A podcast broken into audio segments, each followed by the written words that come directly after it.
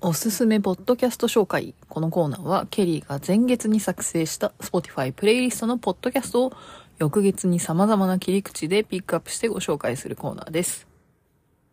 日常に潜むエンタメニュース、ゆるためちゃん。この番組はケリーが日常に潜むエンターテインメントをゆるっとカジュアルにお届けする番組です。ポッドキャストや YouTube で配信しております。お知らせです。ポッドキャストフリークス in 大阪ハントブースに出店いたします。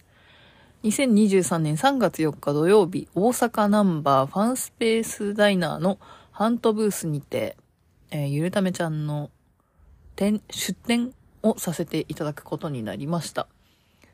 数量限定なんですが、ステッカーを配布しておりますので、えー、ぜひね、先着順なんですが、えー、プレゼントいたしますので、ぜひね、もらっていただけると嬉しいです。そしてそして、こちらのイベントのグッズが先行販売しているんですが、えー、なんともうすぐ、えー、先行予約が終了ということで、いちがつさんじゅういちにちの夜くじまでが、えー、先行受付となっております。えー、こちらのグッズはですね、まあ、T シャツとトートバッグなんですけれども、なんと受注生産ということで、えー、イベント当日は少ししか、あの、ものがないみたいなので、えー、買おう、買おうかなと思っている方はね、ぜひいちがつ中にお早めにお求めになっていただけるといいかなと思います。そしてイベント自体はさんがつよっかなんですけれども、チケット販売はにがつにじゅうはちにち火曜日までとなっているので、こちらもご注意ください。詳しくは公式サイトをご覧ください。今回ご紹介するポッドキャストは、ザ・サウンドトラック My Cup of Tea の骨伝導イヤホンオープンムーブの使用感ということで、この回をご紹介したいんですが、もともとよく聞いていたポッドキャストの番組ではあるんですけれども、あの、私もポ骨伝導イヤホンに興味があって、えー、まあ、よく聞いてみると、このタイトルになっていたオープンムーブの骨伝導イヤホンを買う前に、ゲオの骨伝導イヤホンを使っています、した、使っていますっていうね、お話があったので、あ、ゲオって骨伝導イヤホンあるんだって思って、えー、実は私も買いに行きまして、なんかじゅうにがつに買ったんですけど、なんかね、ちょうどクリスマスシーズンだったからか、あの、なぜか買ったカラーだったかサイズだったかだけ少しね、他のものとは安くなっていたのでラッキーと思いながら購入したんですが、えー、まあ比較的なんでしょう、耳は開いてて他の環境音とかは聞こえながら、まあ骨経由で音が、えー、まあヘッドホンを通して音が聞こえてくるので便利っちゃ便利なんですけど、個人的にはもっと電池が持ってくれたらえー、なおよしかなと思っております。そしてこの、何でしょう、ザ・サウンドトラックマイカップオブティーの中でもあったんですけど、あのまあ、そのゲオのイヤホンのフレーム部分が折れてしまったっていうお話があって、まあ、確かに、まあ、寝転がって使うには折れそうかなっていうところはあるんですけど、まあ使えなくはないですっていう感じですね。で、実はその後にまた別のイヤホンもちょっとね、買う機会がありまして、まあそちらも便利なんですけど、まあそちらはフレームが、あの、一応無線のイヤホンなんですけど、えっとまあ右と左が繋がっているタイプで、えー、フレーム、繋がっている部分が硬くはないので、柔らかい素材なので、折れるみたいなことはなくて、まあハサミで切っちゃったら断線すると思うんですけど、そういう意味では、なくさないし、折れないし、いいのかなとは思うんですけど、あの、一回骨伝導に慣れてしまうと、あの、耳というか、骨以外から聞こえてくる音が聞こえなくて少し不便というか、まあ、一長一短かなっていうところはありました。で、まあ、どちらもまあ、無線のものだと、うーん、まあ、電池問題があるかなとは思うんですけど、まあ、後から買った無線の方が、まだ電池の持ちがいいんじゃないかな。まあ、値段の問題もあると思うんですけど。で、その他にも、えー、無線、Bluetooth タイプのイヤホンはふたつほど持ってるんですけど、えー、まあよっつ持ってるうちの中でも一番電池の持ちは悪いかなっては思いますが、えー、まあさんぜんえん、さん、よんせんえんぐらいの、えー、ゲオのイヤホンだったので、まあそこは値段相応なのかなっていうところで、まあ入門編として、えー、骨伝導イヤホンに興味がある方はぜひね、えー、これで試してみるのもありなんじゃないかなと思います。あの、最初にスマートウォッチを買った時に、えー、私はなんかあの、王道のApple Watchではなくて、ファーウェイのスマートバンドを購入したんですけど、あの、最初ね、あの、電磁波を感じるというかビリビリして、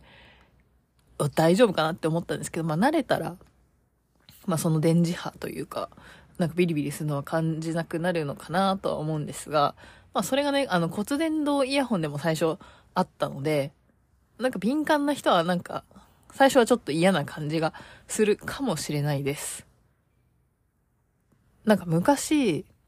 あの子供の頃に実家のテレビがなんか電磁波が強かったのかよくわかんないんですけど、あの家の外に、なんでしょう、学校から帰ってくるみたいな感じで家の外からでもなんかテレビがついてるかどうかなんかわかる、なぜかよくわかんないけどわかったので、なんかそういう何か感じるものがあるのかもしれないですが、霊感とかではない気がしますね電気を感じやすいのかもしれないですが、なのでまあ少しあの最初はちょっとピリッとビリビリッとする、まあでそんな痛いとかじゃないですよ、もうほんとあの微弱電流みたいな感じはあって、もしかしたらね、まあなんでしょう、骨伝導イヤホンもそんなに、えー、長らく使われているものではないので、何かしらあの健康に影響があるのかもしれないですが、まあそれを言い出すとね、携帯の ファイブジー 回線だったりとか、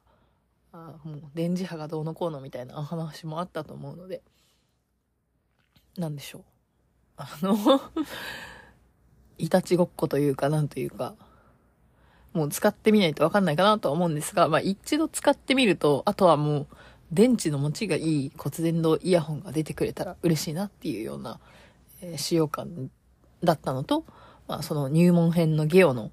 えー、骨伝導イヤホン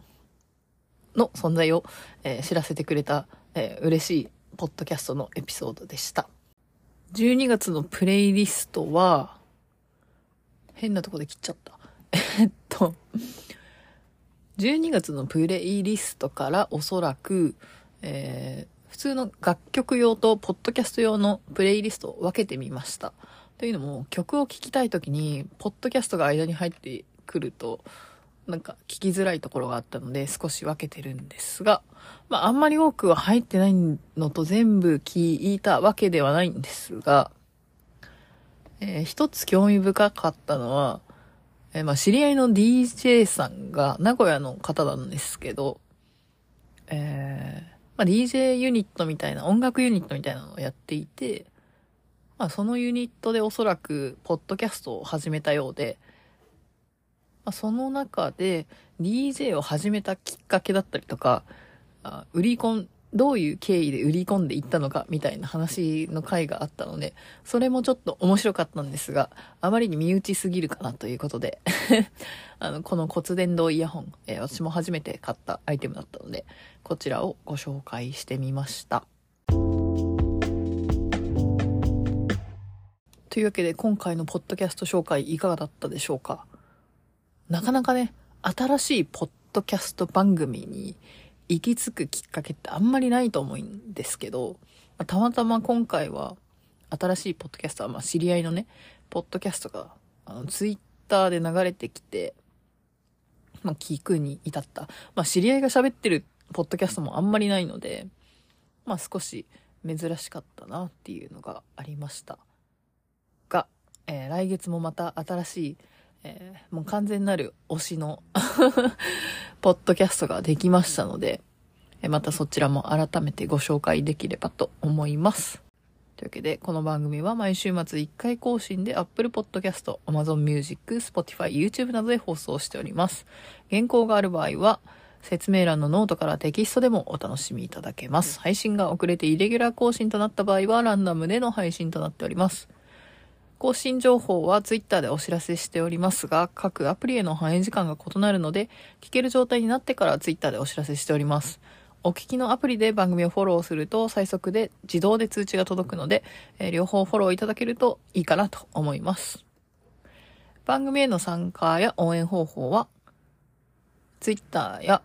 各種 エスエヌエス のフォロー、ハッシュタグシャープゆるためちゃんでの感想や YouTube でのコメント、高評価、チャンネル登録、ポッドキャストのお聞きのポッドキャストアプリのフォロー、レビューなどしていただけると、えー、番組へご参加、応援いただけ、励みになりますので、えー、ぜひ応援いただけると嬉しいです。それではまた次回お会いしましょう。ケリーでした。Don't miss your time.